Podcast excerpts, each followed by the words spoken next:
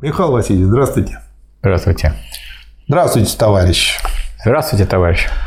Самые частые утверждения против СССР и Сталина почти всегда содержат в себе тезисы о таких вещах. Двоеточие. Красный террор, военный коммунизм, массовые репрессии, культ личности, голодомор и так далее. В общем, фигню всякую. Что лучше и как лучше отвечать людям с такой линией аргументации?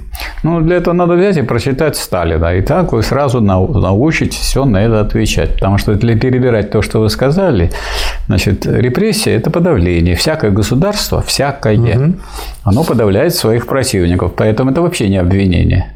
Если оно перестанет подавлять своих противников, противники его подавят. Что и произошло. Перестанете чистить зубы, зубы. Да, сгниют, пропадут.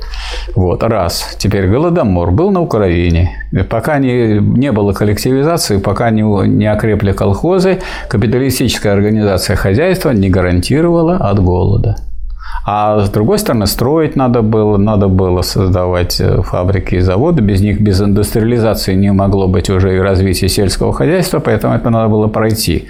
Вот. Но это был голод, а не голодомор. А вот голодомор – это вот такой, такая добавка. Михаил Васильевич, по-моему, вопрос глубже в том плане, что вот есть люди, которые да. вот говорят, да, 100 миллионов погибло, как бы Сталин вообще как бы питался кровью младенцев, вот, а Ленин, он говорил, как бы э, этих самых, и ваших нужно дурить, и все.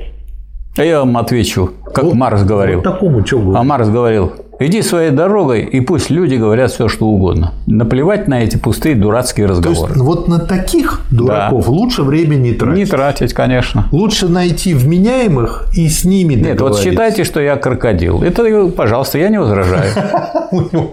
Но если вы мне попадетесь, я вам вас съем.